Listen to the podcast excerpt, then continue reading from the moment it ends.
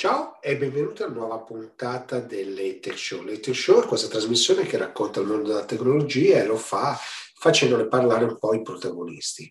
Eh, siamo giunti alla quinta puntata di questa seconda stagione e oggi è una puntata abbastanza particolare, insomma vi, vi invito a seguirla con attenzione. Dato che ci sono, vi ricordo due cose, di seguirci su tutti i nostri social, di seguirci anche insomma, sui canali tv e di segnalare ai canali insomma, che state guardando e state gradendo, se lo gradite ovviamente, questa trasmissione. E poi vi volevo ricordare che è uscito il mio ultimo libro che è della serie di Girosofia che parla questa volta dell'economia autonoma, che è in realtà quell'economia che nasce dagli algoritmi, dall'intelligenza artificiale e dalla robotica per creare insomma, un'economia che funziona a prescindere dall'uomo. Insomma, non voglio svelarvi molto, se avete voglia insomma, andate a curiosare. Potete leggere anche un estratto sulla pagina di, di, di Amazon del libro e, e, e, lì potete anche guardarlo gratuitamente eh, se avete Kindle Unlimited. Detto questo, non perdiamoci il chiacchiere, vi invito sempre a mettere i soliti mi piace e quant'altro e iniziamo.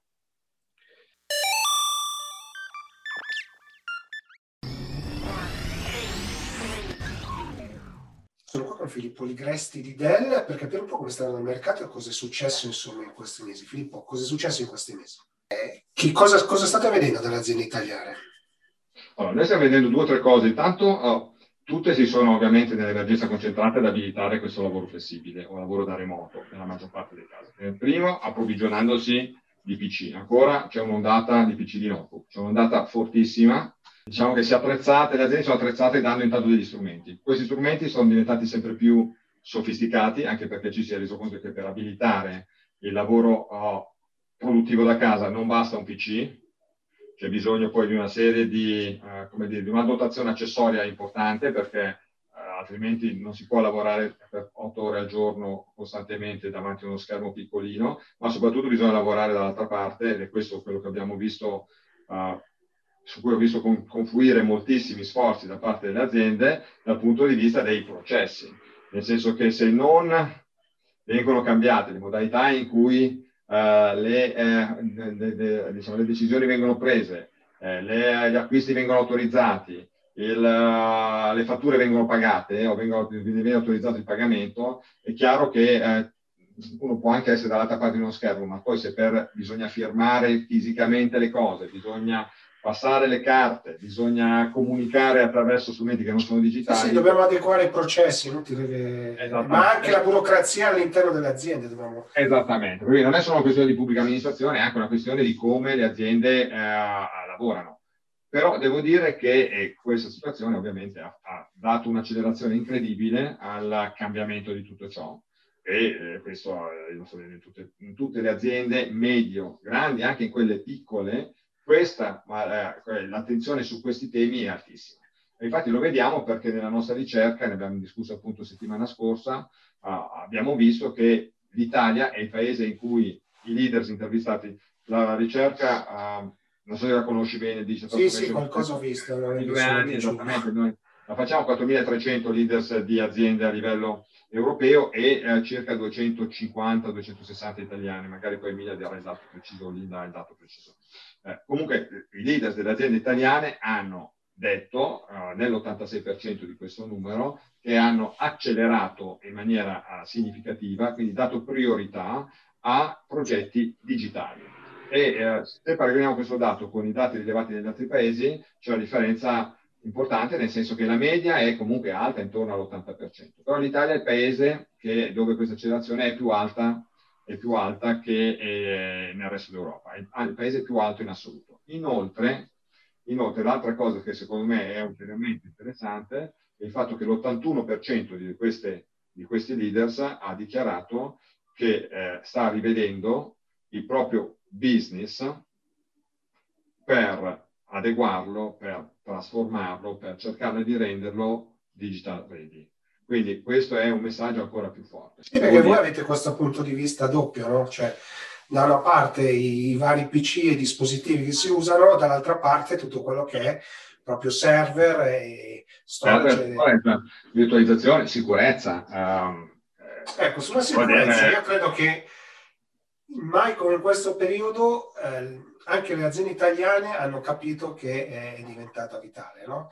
E questo è un settore, secondo me, che addirittura sta esplodendo, no? O sbaglio? Non ti sbagli, ed in effetti eh, non c'è oggi azienda che non risponda al richiamo, cerchiamo di capire come rendere più sicuro tutto quanto. Ovviamente nel momento in cui il business diventa più digitale, la nostra utenza e i nostri clienti sono dispersi sul territorio, sono però costantemente connessi, interconnessi con i nostri sistemi, eh, il sistema di per sé diventa più um, vulnerabile perché eh, chiaramente essendo disperso e lavorando da casa è molto più facilmente attaccabile, eh, ma dall'altra parte eh, è, anche più importante a questo punto che sia, dal nostro punto di vista, noi diciamo così, intrinsecamente più sicuro. Quindi mentre se, se, se devo lavorare su una, dire, sulla difesa di, una, uh, di, una, un qualcosa che è chiaramente confinato e perimetrato, posso cercare di mettermi ai bordi, ai confini, difendere quello e poi non mi preoccupo più del resto.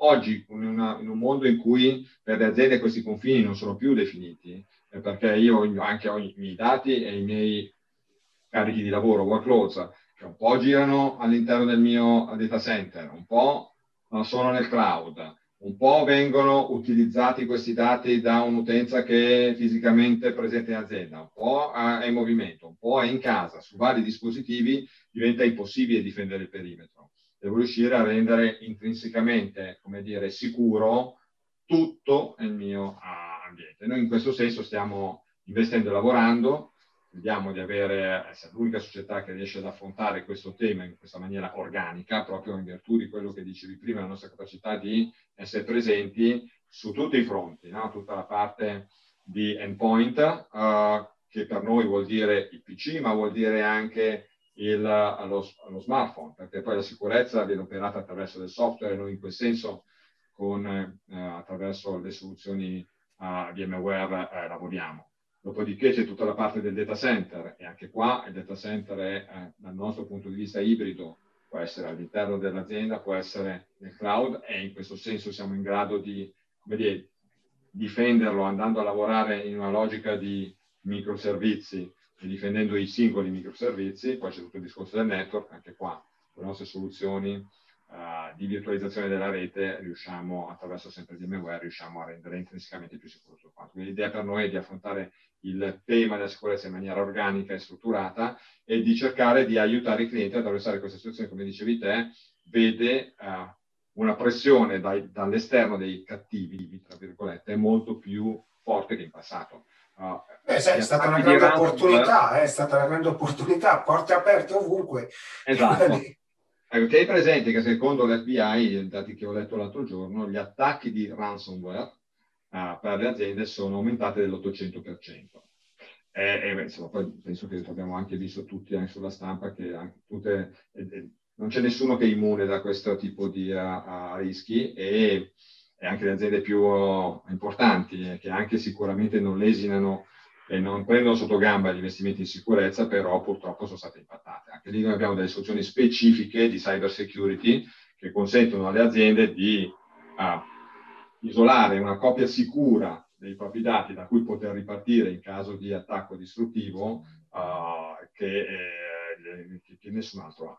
E quindi noi abbiamo, questo, abbiamo questa soluzione che noi chiamiamo di Cyber Recovery Service, che dà appunto la possibilità di avere un master aggiornato uh, diciamo, con la continuità che il cliente vuole, però custodita in un luogo assolutamente inaccessibile da chiunque magari riuscisse, purtroppo può succedere, ed è successo, ad entrare all'interno di casa nostra e distruggere eh, o prendere in ostaggio tutto. Questo per fortuna c'è, c'è la possibilità in qualche modo di difenderci. Eh, Però sicuramente il tema è molto critico perché, eh, come dicevi, mai come oggi, il, uh, la tentazione è, è grande per quel che Tentazione, questa è un'industria, cioè purtroppo, purtroppo ahimè, è, è, c'è un'industria dietro che si... Eh, che lavora eh, proprio per, per, questo, eh, cioè, purtroppo. E non, è, e non è appunto sorprendente se, se, ragioni sul fatto che ne, ne, parlavamo proprio durante il nostro forum qualche settimana fa con uh, Michael e il nostro CTO, uh, insomma, gli studi uh, dicono che entro il 2023 più del 50% del GDP mondiale 52 se non ricordo male, sarà collegato a transazioni digitali. Quindi se più della metà dei soldi che si muovono nel mondo, uh, degli acquisti che vengono fatti nel mondo, si muovono su quelle piattaforme, è naturale che, eh, tra virgolette, chi ha cercato fino a ieri di operare nel mondo fisico si sposti e vada a operare nel mondo digitale, eh, dove peraltro, uh, insomma, malgrado le, le, le malgrado i grandissimi progressi fatti, però il fatto che ci siano tante piattaforme, così tanti punti di accesso, eh, rende anche... E poi comunque vada abbiamo sistemi operativi che non sono intrinsecamente sicuri, abbiamo sistemi a cui ci colleghiamo che non sono intrinsecamente sicuri, quindi ovviamente le falle ci sono. Eh, la malattia dell'upgrade che non si fa, insomma, speriamo che l'abbiamo un po' curata in questo periodo. Brutto da dirsi, però secondo me è una, un'usanza veramente sbagliata. Vero, vero. Eh, però anche qui, ecco, diciamo, questo è un altro delle, dei motivi per cui noi stiamo vedendo quasi tutti i clienti guardare al modello operativo cloud come il, uh, un po' il punto di arrivo, perché se vogliamo il modello operativo cloud ti garantisce una consistenza di tutta la filiera delle tecnologie coinvolte che altrimenti è molto difficile da mantenere in autonomia. Uh, in questo senso noi abbiamo rilasciato una serie di soluzioni noi crediamo molto e facciamo nel tutto il, degli, investimenti, del, degli investimenti in ambito multi-cloud, noi diciamo la primaria area di investimento da parte nostra, vuol dire che la, la nostra idea è di poter garantire la consistenza di tutto l'ambiente che va dalla parte di computing, di storage, di networking e di accesso a questi dati al cliente, indipendentemente da, da dove l'infrastruttura cloud viene operata da parte del cliente, che sia operata a casa del cliente, on-prem, che sia operata a, in, a, nel cosiddetto uh, presso qualche operatore, che sia operata in modalità mista. E in più, peraltro, abbiamo proprio in questo senso appena annunciato un progetto importante che si chiama Apex, che uh, garantirà ai clienti la possibilità di accedere a tutte le nostre uh, soluzioni tecnologiche in modalità cloud. Che vuol dire? Vuol dire che se io ho bisogno di avere un certo numero, di far operare un certo numero di macchine virtuali, dopo domani potrò comprare queste macchine virtuali da Dell Technologies che e voglio operare queste macchine virtuali a casa mia, benissimo, Dell Technologies le porta, te le porta a casa tua, le porta in modo tale che tu le possa uh, far ampli, ampli, ampliare la tua capacità a tuo piacimento, con la possibilità di farlo operando su una console come se tu comprassi queste capacità computazionali da un cloud provider qualsiasi, però semplicemente lo farai a casa tua. E questo si applicherà, si applicherà sia alle nostre soluzioni di compute, sia alle nostre soluzioni di storage, sia alle nostre soluzioni convergenti o uh, già cloud uh, in modo tale che il cliente rimanga davvero libera, ma, libero, ma soprattutto, come si diceva prima, abbia la garanzia della consistenza di tutto lo stack perché l'infrastruttura viene operata da noi. Noi saremo i, siamo i padroni di quell'infrastruttura, i proprietari, e noi ti garantiamo che tutti i vari pezzetti siano compatibili, mantenuti al giusto livello di, uh, uh, livello di patching, uh, di upgrade, eccetera. Bene, grazie Filippo per la chiacchierata e voltiamo pagina. Sono qui con Enrico Miolo di eh, Cisco eh, per parlare di una cosa molto interessante che è stato insomma, un grande cambiamento all'interno di WebEx. Enrico, cosa, cosa ci puoi raccontare? Grazie Gigi. Va, allora, innanzitutto cos'è WebEx? Giusto una, sent- una frase per dire Bravo. che WebEx è la piattaforma cloud di Cisco che eh, diciamo, dà degli strumenti sicuri alle persone per comunicare e collaborare.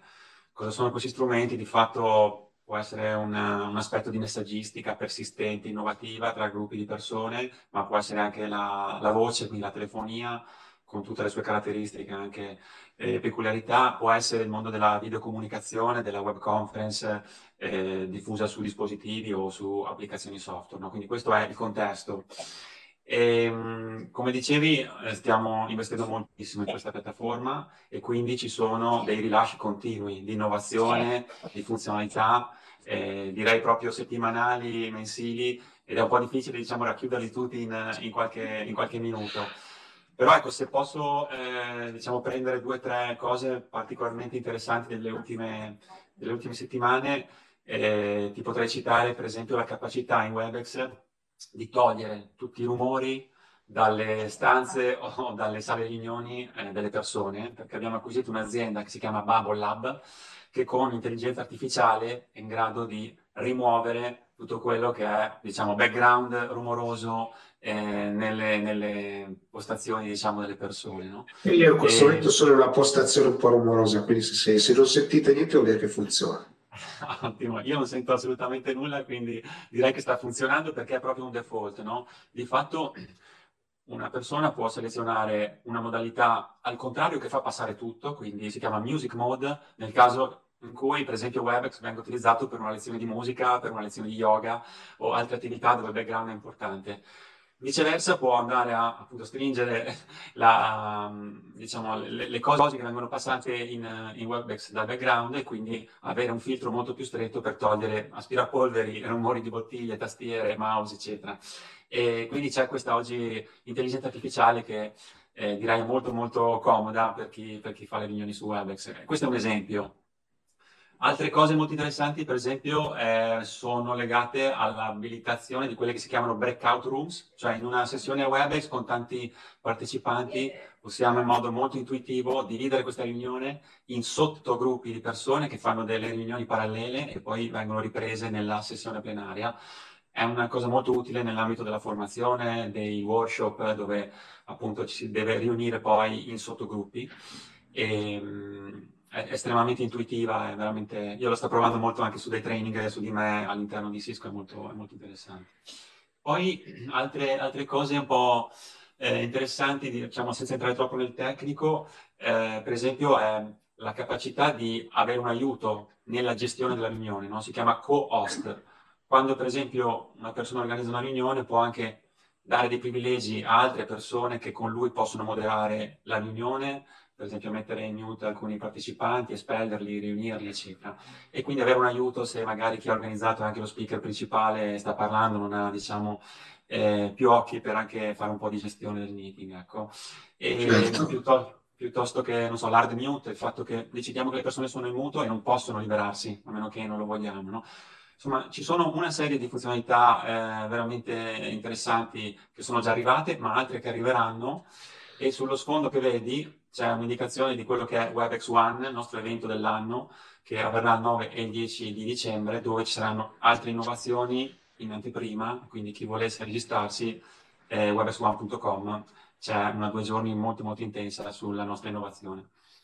Beh, è un'innovazione che comunque, comunque continua, veramente a ritmo incessante, no? Cioè, la pandemia vi ha portato a dover accelerare, perché chiaramente questi strumenti si usano molto più di prima, erano già utilizzati, ma adesso ovviamente la diffusione è più ampia, no? Puoi farci dei casi proprio di utilizzo di, della piattaforma? Ma guarda, ehm, ovviamente tutta questa tecnologia non è fine a se stessa, no? a noi piace anche trasformare dei mercati, rendere le aziende più competitive eh, più efficienti dal punto di vista dei processi interni e dei processi con i, propri, con i loro clienti. No?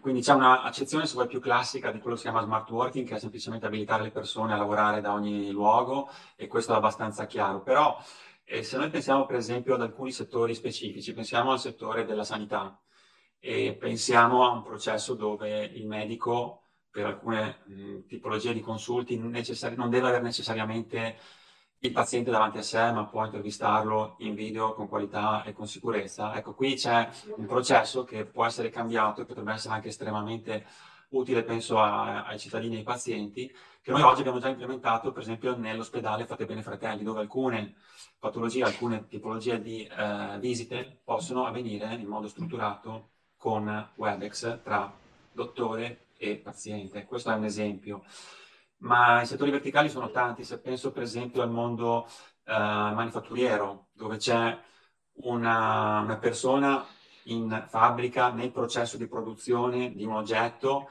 e una persona magari remota, un ingegnere che deve sopra, soprintendere questo lavoro, deve aiutare la persona magari sul field, sul campo. Anche qui Webex, con una logica che si chiama esperto remoto a richiesta, diciamo remote expert on demand, può andare a far visualizzare alla persona remota esattamente il pezzo e consigliare quello che c'è da fare. Questo lo stiamo vedendo per esempio in Dallara, tanto per avere un altro nome. Sì, io poi ricordo anche l'altro esempio che, che fa sempre Agostino Santoni del tacchificio del Brenta, no? per capirci, quindi sono proprio esempi di come si può interagire da remoto e...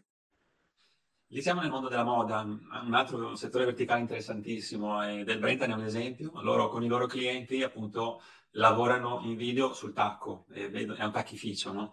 e quindi un'interazione business sì, un attacco per, per, aziende di alta moda in giro per il mondo, quindi insomma certo. stiamo parlando di, di, cose estremamente sofisticate. Assolutamente.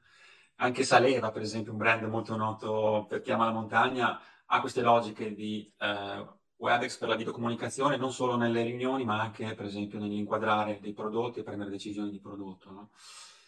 Quindi sicuramente anche il fashion è, è interessato e mm, poi mi viene in mente il mondo dell'education che oggi diciamo è sulla bocca mai come oggi è esploso esatto la famosa DAD che insomma tutti quanti esatto. subiamo insomma per fortuna io no perché sono i figli grandi però insomma è un po' un incubo ma sì, poi esatto, bisogna anche declinarla tra, tra quello che è scuola superiore, università. Noi abbiamo fatto un progetto bellissimo con la LUIS, eh, a Roma dove appunto queste logiche con WebEx e con eh, appunto la, la, videocomunicazione hanno abilitato moltissime aule di formazione a un uso ibrido diciamo, della, dell'education, no? quindi una classe ibrida dove chi vuole può stare fisicamente in aula, chi invece è remoto riesce a usufruire in modo eh, analogo della, della, sessione in aula.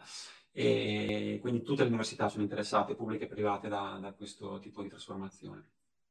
Se vorrei dirti però uno dei miei figli lo usa, adesso non vorrei iniziare a sponsorizzare l'università che non, che, che non so e quindi mi fermo, però chiaramente la parte dell'education è, è importante, ma credo che sia diventata fondamentale anche per la formazione generale no, delle imprese, cioè sempre più si utilizzano questi strumenti. Sì, parliamo di, di, di diciamo, university e corporate university, quindi un'education anche ovviamente interna eh, dove anche il reskilling e la formazione è continua e queste tecnologie permettono di essere veloci, di essere rapidi e di scalare. Sì, poi soprattutto devo dire la verità, eh, sono diventate sempre più semplici, cioè eh, adesso aprire una, una riunione, invitare qualcuno è veramente un gioco da ragazzi.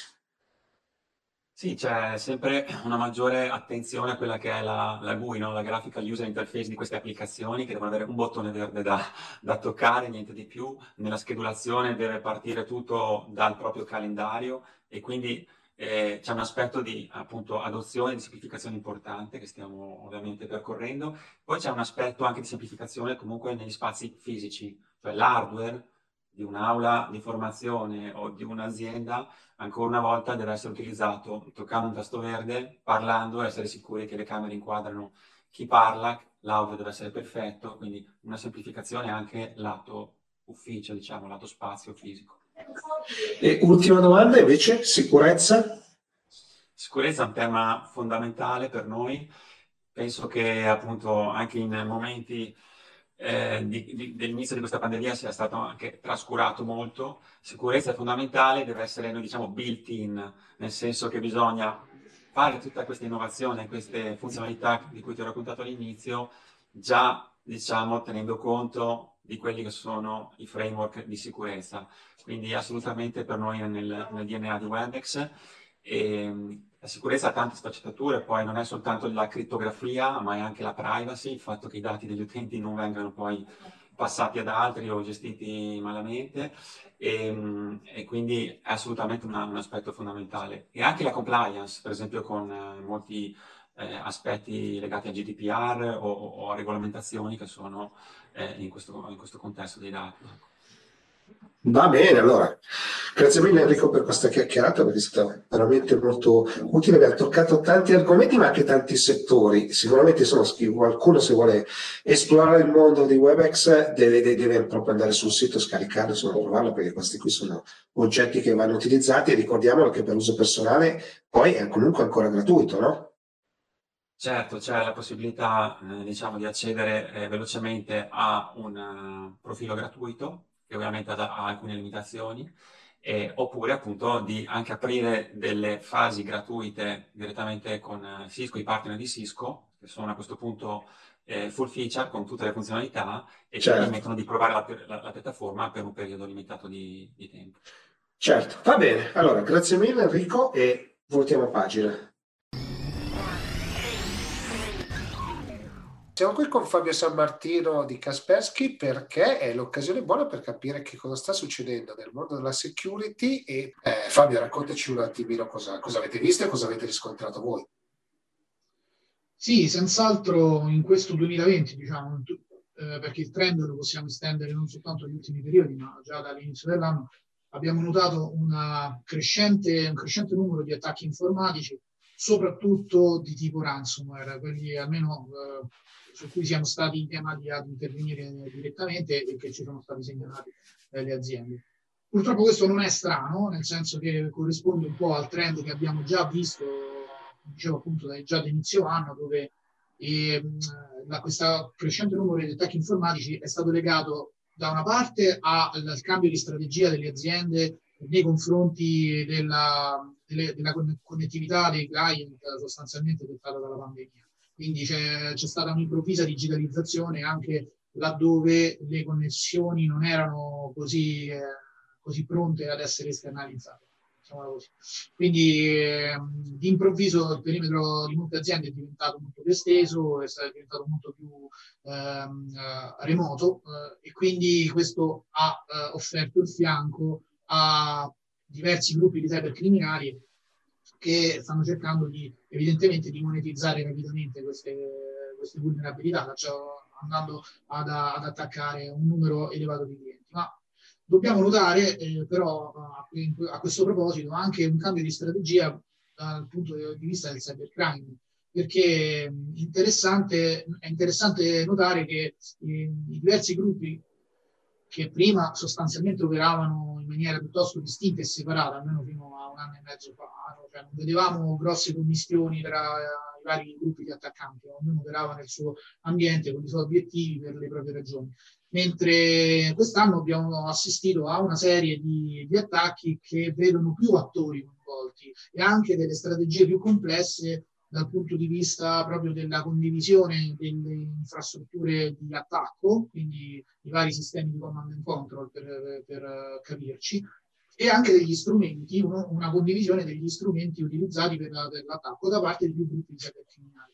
Se prendiamo ad esempio uno dei eh, gruppi che sta facendo più parlare di sé in questo periodo, che è quello di, di Networker, che è un gruppo che utilizza un ransomware eh, di fatto, ha una, una, doppia strategia, questo è interessante darlo, eh, perché prima viola il perimetro dell'attaccato, perché del suo obiettivo, estrae i dati, quindi ruba uh, dati, poi esegue il ransomware e per forzare l'attaccato a, per stimolarlo al pagamento, ne fa anche il cosiddetto public shaming, ovvero ne pubblica i dati su, in darknet, quindi mettendo un po' di pressione, no? perché evidentemente in quel modo l'obiettivo si sente vedere non solo che sono stati toccati. Siete molto vulnerabile, quindi a quel punto reagisce esatto. in fretta.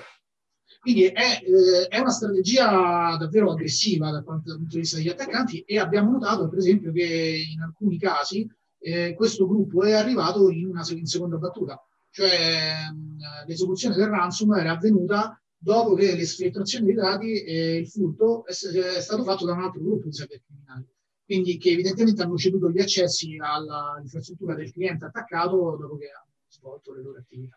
Quindi questa sì, perché poi di fatto è una vera e propria industria questa del cyber esatto, tutti, esatto. tutti gli effetti. È, questo è un trend che abbiamo notato e diciamo già da qualche anno dire, no? cioè la cosiddetta consumerizzazione nel mondo del cybercrime, con infrastrutture addirittura software as a service per, per chi vuole veicolare un attacco ransomware, cioè non bisogna scrivere una riga di codice, basta avere l'intenzione criminale, c'è qualcuno che lo scrive, che prepara lo strumento tecnico e lo mette in vendita sostanzialmente nel, nel dark web.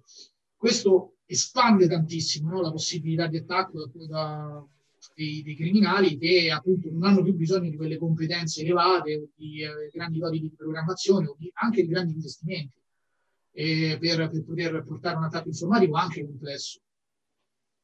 Questo è significativo. E questo è, è, è solitamente insomma le aziende quando vi, vi contattano cosa, cosa succede? Cioè ci spiegano un attimino il processo perché è una cosa carina da... Purtroppo devo dire che molto spesso le aziende ci contattano quando ormai... Il, ormai la frittata è fatta. Sì, ma è abbastanza normale eh, purtroppo questo. E quindi quando le, l'attacco è nella sua fase finale, diciamo che quando si vede eh, il server criptato, i dati criptati sulle macchine, eh, vuol dire che l'attacco è stato portato a termine nella sua, nella sua interezza e quindi lì dobbiamo cercare di guidare il cliente verso una comprensione di quello che è accaduto da, da una parte per cercare di evitare di essere soggetti a un attacco ulteriore successivo, cosa che peraltro abbiamo notato, e, cioè che ci, gli attaccanti svolgono l'attacco a più ondate, in modo tale da essere anche ancora più eh, efficaci. Sì, prima ti tolgono il pelo e secondi fanno il contropelo. Esatto, perché tipicamente cosa fanno i clienti, cosa fa una, un'azienda attaccata? Cerca immediatamente di ripristinare l'infrastruttura e tornare live, rimettere in piedi i servizi e tornare a, ad essere operativa, perché ovviamente non sta fatturando o comunque il business ne viene impattato. Però se, no, se lo si fa senza aver prece- previamente diciamo, capito che cosa è accaduto e chiusa la, la, la falla, quantomeno, eh, il rischio è appunto di esporsi a un secondo attacco molto rapido. Quindi le aziende quando ci contattano ci chiedono generalmente, ok, eh, sono nei, nei casini, aiutatemi, che cosa devo fare? E da lì bisogna appunto guidarli in due direzioni. Da una parte conservare i dati necessari all'analisi, perché ovviamente quella è la prima preoccupazione nostra eh, per capire che cosa è accaduto. Abbiamo bisogno di vedere i log, di, di analizzare delle macchine, quindi abbiamo bisogno di dati. Dall'altra parte il cliente ha fretta di ripristinare, quindi dobbiamo dargli anche delle eh, linee guida per farlo in sicurezza, cercando di limitare il rischio il più possibile e di tornare live eh, nella, nel più breve tempo possibile. Quindi okay. cerchiamo di fare questo tipo di consulenza su due vie. E, e invece, insomma, per proteggersi, quali sono le, le cose migliori da fare? Per proteggersi, ehm, per proteggersi sicuramente eh, occorre avere dei software di prevenzione, quindi parliamo della classica soluzione point di eh, buon livello. Non basta di una, una soluzione endpoint diciamo, che abbia delle funzionalità preventive di base. Ormai siamo in un tempo in cui è necessario scalare e avere tutte le tecnologie possibili, quindi avere per esempio un'analisi comportamentale che è tipica di soluzioni endpoint evolute o in, in tempi più recenti di soluzioni EDR. Però qualcosa che sia in grado di, intercettare non soltanto le minacce tradizionali, ma eh, anche degli attacchi più articolati e complessi in prevenzione, cioè quindi nel momento in cui questi vengono eseguiti. E qui mi, mi riferisco pre, mh, eh, in maniera eh, diciamo quasi assoluta ai ransomware, ma eh, anche ad attività più strane, tipo quelle fatte per i movimenti laterali. E quindi azioni anom- anomali in generale. Mi, mi, rendo conto che è un po' vago, però eh, no, no, no, gli attaccanti utilizzano beh, delle tecniche vago. Vago, vago, ma chiaro, cioè hai bisogno di strumenti estremamente avanzati che possono coprire tutto. Cioè, dopodiché è ovvio che ci sono i prodotti e i servizi che fanno questo, no? però inizia a dire che devi avere tutte le armi necessarie, no? come se vado in una sparatoria, esatto. se non ci può tanti proiettili nel casco, forse ho un pochino meno possibilità. Bi- bisogna avere il top di gamma della tecnologia in prevenzione. Poi la nostra ambizione come vendor di cyber security è quella di fornire anche degli strumenti che siano in grado di eh, prevenire l'attacco. Quindi prevenzione dal punto di vista dell'esecuzione del malware, ok, questo è l'endpoint, ma visibilità eh, su quello che sta succedendo per prevenire l'attacco per gli operatori di security, quindi cercare di anticipare il più possibile eh, l'esecuzione dell'attacco. Come dicevo prima, quando parte il ransomware, quello è lo stadio finale, i danni sono già avvenuti e la, il castello è già caduto in realtà, quello è solo l'ultimo atto. Quindi, la, per esempio, una soluzione eh, di endpoint detection and response o, di eh, managed detection and response può aiutare moltissimo in questa fase, eh, nella fase di analisi, di identificazione di anomalie. Quindi arrivare a, a, a capire che c'è qualcosa che non va prima che l'attacco venga eseguito ai suoi stati iniziali, in modo da limitare i danni, ovviamente, perché prima viene intercettato, eh, più è veloce il, la, il recovery in generale. E in questo senso, eh, quindi le soluzioni di Endpoint Detection and Response o EDR, come per, vengono abbreviate, sono sicuramente quelle che offrono una maggiore, eh, la maggiore tecnologia, anche un po' di, eh, dire, vanno un po' di moda, se vogliamo usare questo termine, nel senso molto diffuse, se c'è una grande ricerca di, di, soluzioni di questo tipo, che siano in grado quindi di dare una visibilità di quello che accade sugli endpoint in maniera più profonda di un endpoint classico, che agisce in modalità reattiva, cioè a minaccia risponde. L'EDR ha lo scopo di anticipare quello che eh, potrebbe essere un potenziale problema, quindi estendere la visibilità. E in quest'ottica insomma, stiamo cercando comunque di rispondere a queste, a queste esigenze con delle soluzioni adeguate. Insomma, eh, il, l'endpoint security vabbè, per noi è ovviamente il prodotto core eh, da dove siamo partiti e che cerchiamo di sviluppare, sviluppare nella maniera migliore possibile e tutt'oggi eh, crediamo insomma, che il nostro endpoint sia in grado di portare un, un altissimo livello di, di protezione all'interno delle, delle, dei nostri clienti, delle aziende che stiamo contattando. A questo stiamo però aggiungendo appunto le tecnologie di AR su vari fronti e in varie forme, e, diciamo per, una per un livello meno esperto e invece un altro EDR per uh, le aziende più mature che hanno esigenze di security più avanzate. E a, a, questo stiamo accostando anche il servizio di Managed Detection and Response che secondo noi è molto utile e risponde molto all'esigenza del momento perché va a aiutare gli operatori di security che si trovano a lavorare con, eh, con delle minacce, diciamo, a dover identificare delle minacce più avanzate con le nostre competenze. Quindi andiamo ad affiancare la visibilità e le competenze del, del, cliente o del partner che gestisce la security presso il cliente con quello che è il, il, lavoro delle nostre persone. E questo è un grande valore aggiunto in questo momento, proprio nella misura in cui eh, le competenze locali diciamo, sono minori o comunque di più difficile accesso. Ma così riuscite a fare anche sistema sulle, su, sugli attacchi, no? quindi più si esatto. mano meglio è. Eh, esatto, e soprattutto riusciamo a supportare sia i clienti finali che i partner che lavorano dai clienti, perché comunque il mondo degli MSP e MSSP sta crescendo rapidamente proprio perché le competenze mancano. Quindi sempre, ci sono sempre più le aziende che si affidano a dei partner che gli seguono la cyber security a tutto tondo e noi parliamo sia col cliente finale che col partner per migliorare la loro, postio, la loro postura di sicurezza. Insomma. Quindi questo ci sembra l'approccio migliore, in effetti sta producendo degli ottimi risultati eh, sotto questo punto di vista, ma eh, insomma, ci sembra un metodo davvero efficace. Va bene, dai, va bene Fabio. Grazie mille per la chiacchierata, insomma, è stata utile perché insomma, abbiamo raccontato vari aspetti del, della cyber security e come cosa sta accadendo. No? Quindi grazie mille e votiamo grazie. pagina.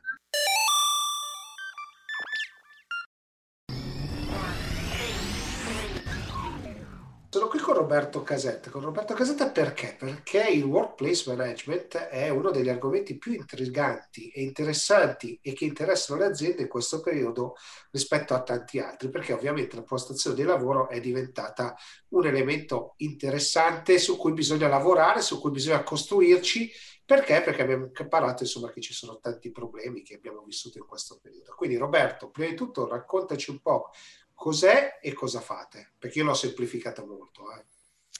Ah, sì, eh, no, non è, non è, così semplificata, ma eh, quello che sta succedendo eh, effettivamente non è così semplice. Eh, la, la, complessità sta eh, in cosa c'è dietro alla gestione del posto di lavoro, perché se lo scorso anno tutte le maggiori aziende davano come uno degli argomenti di, di, di, di, strategia più importanti da implementare nel corso del 2020 era il cosiddetto cloud transformation e quindi cercare di spostare il più possibile sul cloud. Noi ci siamo trovati a marzo di quest'anno non con 9 o 12 mesi davanti, ma con uno o due settimane.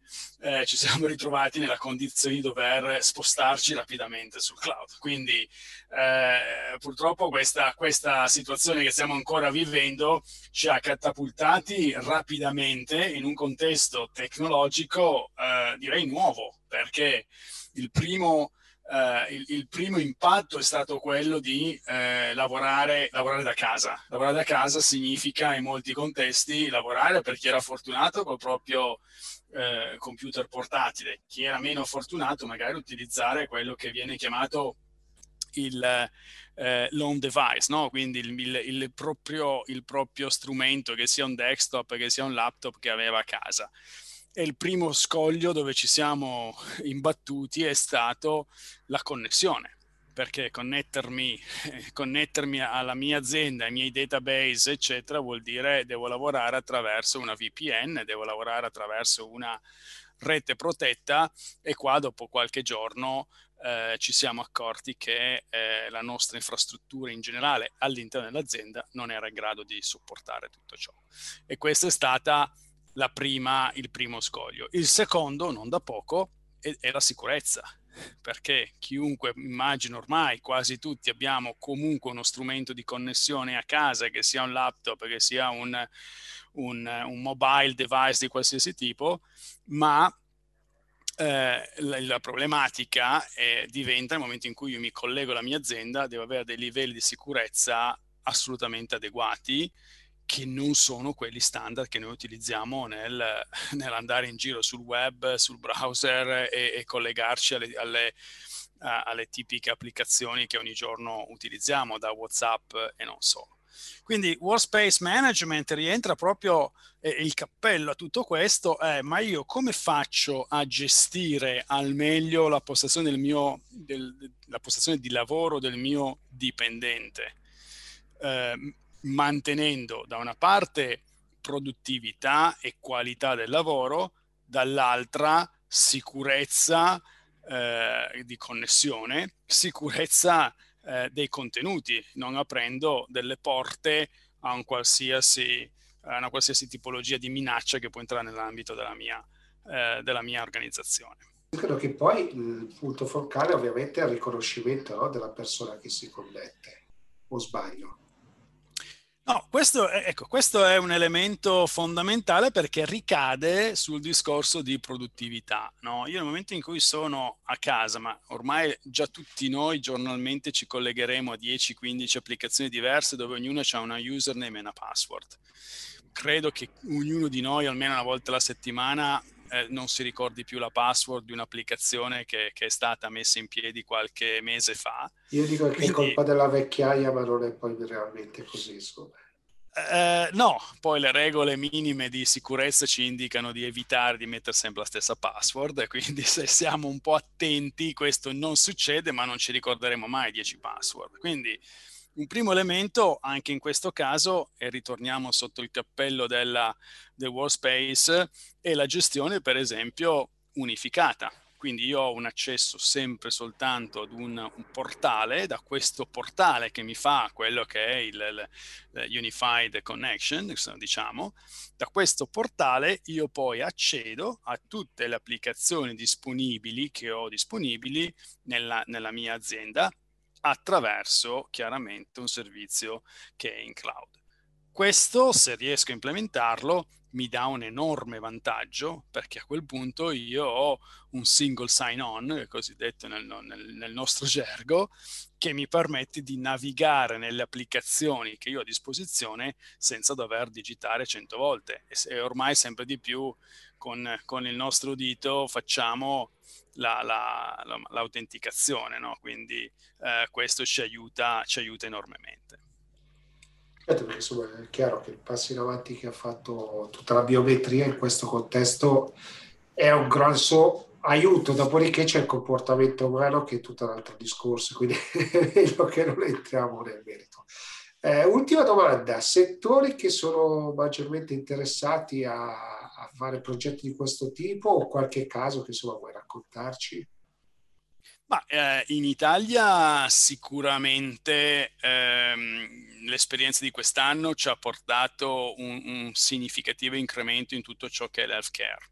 Quindi, eh, nonostante ci sia affanno in quest'ambito, in quest'area, devo dire che sono stati fatti enormi passi da gigante. Abbiamo anche pubblicato a inizio, purtroppo all'inizio della pandemia abbiamo anche pubblicato una serie di, di, articoli dove noi abbiamo cercato di contribuire nel nostro piccolo nella gestione dell'iPad che venivano forniti ai malati eh, in, in, eh, in, negli ospedali, insomma nelle aree protette, per almeno avere la possibilità di connettersi con, eh, con, i, loro, con i, loro, parenti. Eh, e quindi adesso questo è un, è un dettaglio, ma in generale si è sentito enormemente l'esigenza di eh, recuperare il più possibile, di mettere in ordine il più possibile eh, tutta la gestione dei device che erano, che erano sul, sul, territorio. Questa è un'area, l'altra, ma d'altronde il mercato sta tirando moltissimo in quel senso, è tutto ciò che è il retail, quindi laddove ho una distribuzione eh, dove, dove, il remoto diventa fondamentale, eh, c'è stato un grosso incremento. Attenzione che quando parliamo di workspace management non necessariamente abbiamo sempre un bel laptop o un bel, o un bel eh, PC. Eh, eh, per noi eh, parlare di workspace vuol anche dire un lettore, eh, un lettore ottico barra. di codice barra, esattamente, vuol dire tutto ciò che possiede un cosiddetto iMac, un, un, un indirizzo, per noi è un dispositivo poi può essere più o meno importante nel nostro lavoro quotidiano, ma è un dispositivo che va riconosciuto, va mantenuto, che è un aspetto fondamentale. Eh, noi oggi nel mercato vediamo ogni giorno almeno eh, decine, direi, decine di upgrade che devono essere fatti al software per protezione principalmente e, e questi qualcuno deve gestirli. Quindi o automi- automizzo questo processo, lo creo, creo un automatismo che mi permette di fare gli upgrade, oppure rimango velocissimamente fuori, eh, fuori controllo. No? Fuori controllo che vuol dire spesso mettere a rischio il business. Eh. Assolutamente. Non è, che, che non, è, non, è, un rischio minimo, è un rischio enorme. Non, non percepito purtroppo, però è un rischio enorme è un rischio enorme perché nel momento in cui io lascio delle vulnerabilità eh, aperte, eh, il, il, fatto che ci sia quotidianamente degli upgrade è perché quotidianamente ci sono delle nuove minacce. Quindi l'upgrade è la risposta alla minaccia. Va bene Roberto, allora grazie mille per la chiacchierata. Non so se volevi aggiungere qualcosa, però mi sembra che abbiamo toccato più o meno tutti i temi, quindi No, no, direi, direi abbiamo toccato tutti i temi, ci sono alcuni temi eh, che vanno ancora più nel dettaglio specifico e tecnologico, anche molto interessanti, che eh, sempre di più si va anche a lavorare eh, con l'utilizzo dell'intelligenza artificiale, che a fronte di queste eh, problematiche che crescono eh, ci viene, ci viene in aiuto eh, anche l'intelligenza artificiale. Faccio un piccolo esempio che noi abbiamo nelle nostre soluzioni. Eh, noi mandiamo fotografie tutti i giorni via WhatsApp, mandiamo informazioni. Eh, noi stiamo utilizzando la stessa identica tecnologia. Supponiamo che io sono a casa, il mio laptop non funziona, non è che posso aprire un ticket. Quello che faccio eh, però certo. è faccio una foto col mio telefono la mando al supporto e dietro c'è, non c'è un uomo, non c'è una, una donna, ma c'è un'applicazione che legge la mia fotografia e da questa fotografia mi, eh, mi ricava un minimo di eh, descrizione dello scenario nel quale mi trovo. E va a instradare l'apertura di una richiesta di supporto in una o un'altra strada. Quindi eliminando il più possibile un intervento manuale di analisi di quello che può essere la problematica per passare immediatamente a un secondo o un terzo livello di, eh, di analisi stessa. Questo è interessante perché è un passaggio diretto migliora le, le, le, subito la, la, gestione e soprattutto velocizza il processo perché poi questo credo che sia la parte più importante soprattutto velocizza e, e, mi apre uno scenario di quello che noi chiamiamo il self-service, perché poi se la mia intelligenza artificiale è sufficientemente intelligente mi va a istradare delle potenziali risposte che io posso anche leggere, posso ricevere e da lì avere degli, degli input certo. per, per, per, cercare di, di risolvere il problema. Va bene Roberto, allora grazie mille per la chiacchierata e voltiamo pagina. Grazie.